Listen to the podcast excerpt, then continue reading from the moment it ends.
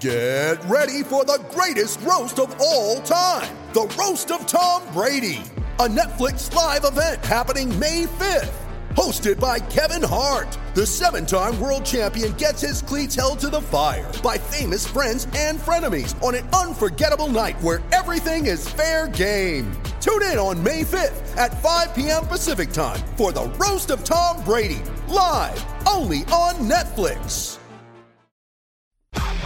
SEN Sport Update. G'day, it's Sam Fantasia with the latest in sport, all thanks to car sales, everything you auto know. The Bombers will make a call on whether Jake Stringer plays in the VFL this week as he looks to ramp up his fitness for round one. The 27 year old hasn't featured this preseason due to a groin complaint, but is confident he'll play next weekend.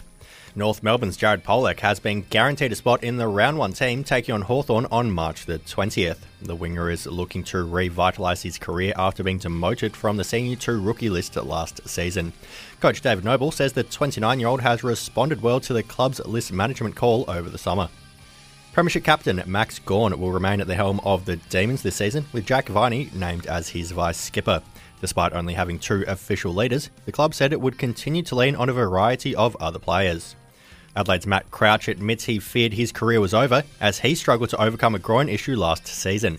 The All Australian midfielder didn't play any senior footy in 2021 but made a successful return in the weekend's practice match against Port Adelaide. That's sport all thanks to car sales. Sell your car the hassle free way with car sales instant offer.